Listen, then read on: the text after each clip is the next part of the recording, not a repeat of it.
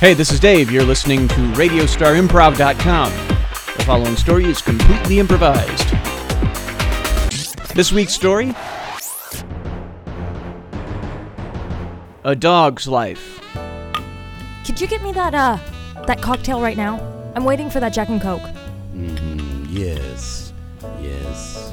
Right. Mhm. Right. Ta-da! You know, if your service isn't gonna be faster, I don't think you're gonna last here. Well, maybe you should slow down your perceptions. I've got 125 people waiting for their drinks.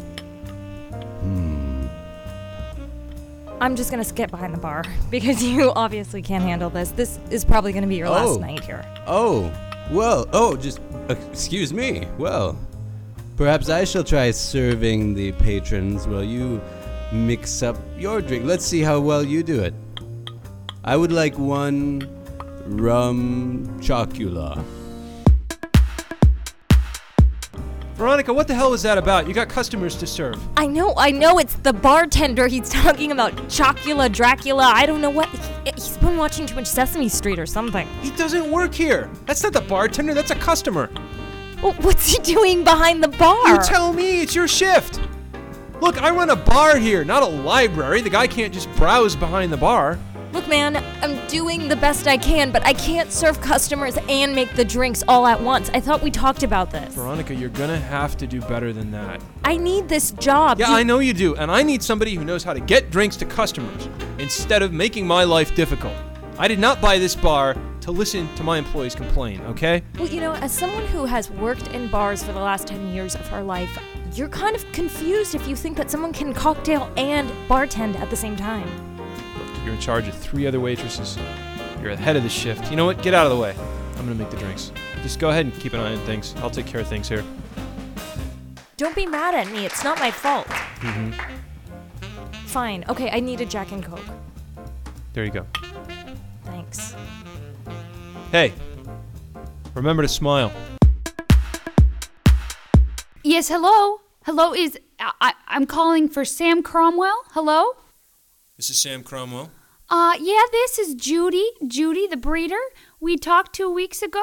Oh, Judy. Yeah. Hi. Oh, Yeah, yeah, yeah, yeah. that litter is in and they are good-looking pups. Good-looking pups. Oh, I'm so glad. Uh-huh. I'm so ready to invest in show dogs. Uh-huh. Well, uh now there's just one problem. Uh, I think you're going to be fine with it though, you know.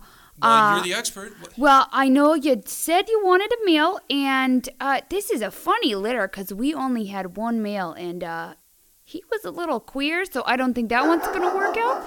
But I think we got some good-looking bitches for you. Judy, you promised me male dogs. Yeah, but you know, I I'm not in charge of their semen. I just kind of make it warm and cozy You're the breeder. and uh, romantic. I mean, as romantic as it can be for dogs, you know, it doesn't really take much for them. You know, Gypsy likes Beethoven, but uh, yeah, that really gets her going. So you know, it's really different from breed to breed. Hello?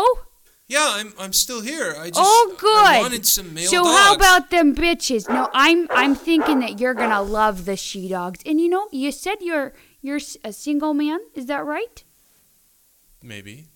Why? Well, I'm just saying, I know a lot of my single men customers, they love these she dogs. They find it's a good replacement for a real woman in your life. So, what I'm trying to say to you, Judy, is um, I don't think we should see each other that way anymore. Oh. I- I, I mean, you're really nice and everything, and I, I, I, You don't you don't think things are working out. well, I mean, I like, I like, I love the dog, and Yeah. and we just sort of, I don't know, it just didn't, didn't pop, you know, it didn't. You're, you're lovely. I, no, you're a great person. You really are, and no, don't cry. This happens to no, me all the don't- time. don't, you not see that- men use me for my bitches. Oh, They use I'm- me I'm- for my bitches. and yeah, okay, so You but know, I'm- I remember the first time we went out uh, yeah, that was We went for that walk in the park. We, I told you about mating. and, And- uh, we b- we mated. You see, that's part of it. Is it's, I it's just- just not it's not mating, Judy. I mean, we're having recreational sex. I, it's for fun, you know. And you're like you're like mating and breeding and all this stuff. And Well, I'm having fun. Well, I am too, but not when you're sitting there, you know, you're saying I'm I'm the bitch and and everything, and and it's like you know. Usually, I thought that kind of thing would turn me on, but when you do it, it's a little weird. I don't know what love is, but I think I love you. Son, I'm ashamed. What do you mean you're ashamed? I am ashamed. How you could let a good woman like that just out of your life, She's out a of your hands. fantastic woman. Yeah, for and somebody you couldn't- else, I think.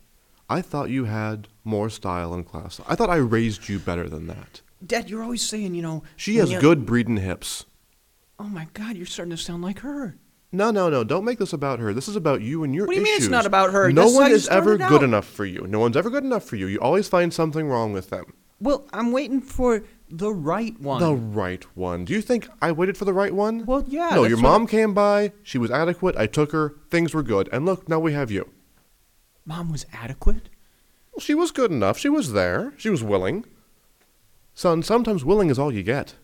I've never. You need heard to- you need Mom to say accept that. about you. She she always says she loves you, and you you always say you love her. What I are you do talking love her. about? I love her. What are you, I enjoy her company. you're about to confess to me of some r- affair or something, aren't no, you? no, you're no. No, I believe very strongly in, in integrity. I think it's very important that you live by your decisions, and you decided to take on this lady.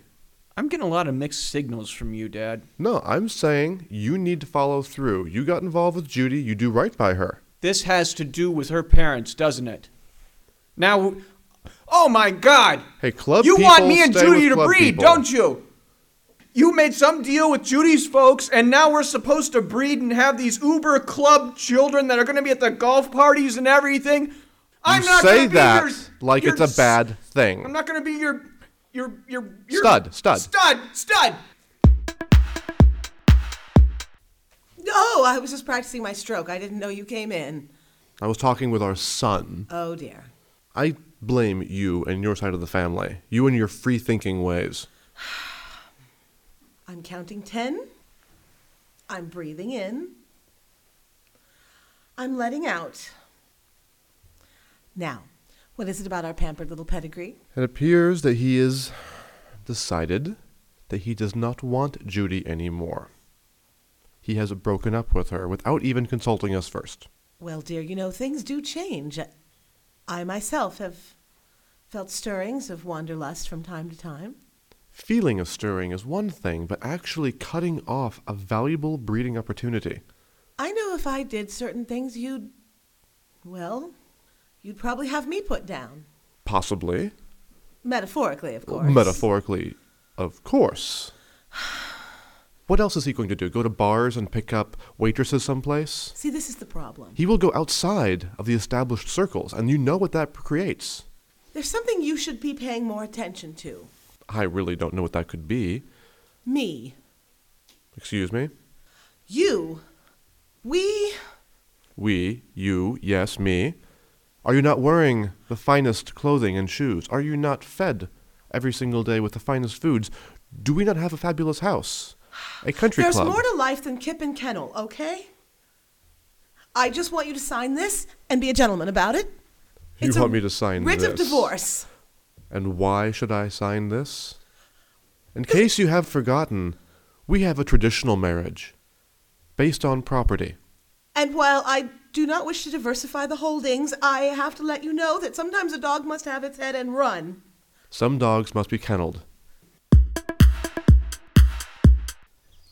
Margaret, Love watching you frolic out here. how's that fixed husband of yours? well, he's been muzzled, you might say. Really? Don't toy with me. You know why I'm here. I do enjoy toying with you, Margaret. It's always run fetch, Margaret. Come, come, Margaret. Sit. Yes, Good. thank you.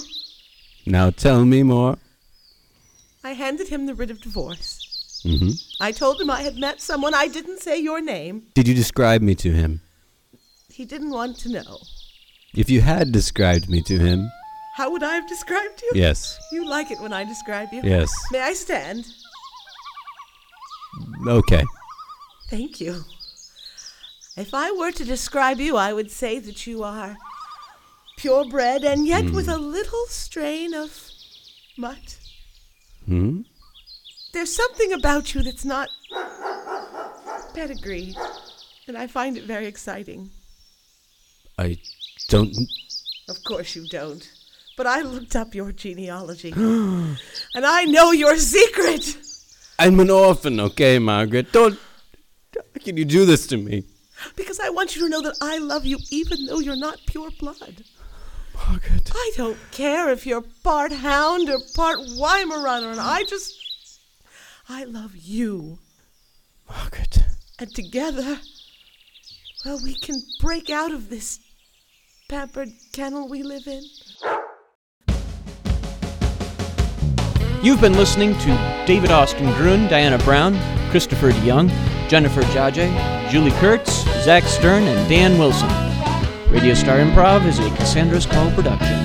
Ba-doom,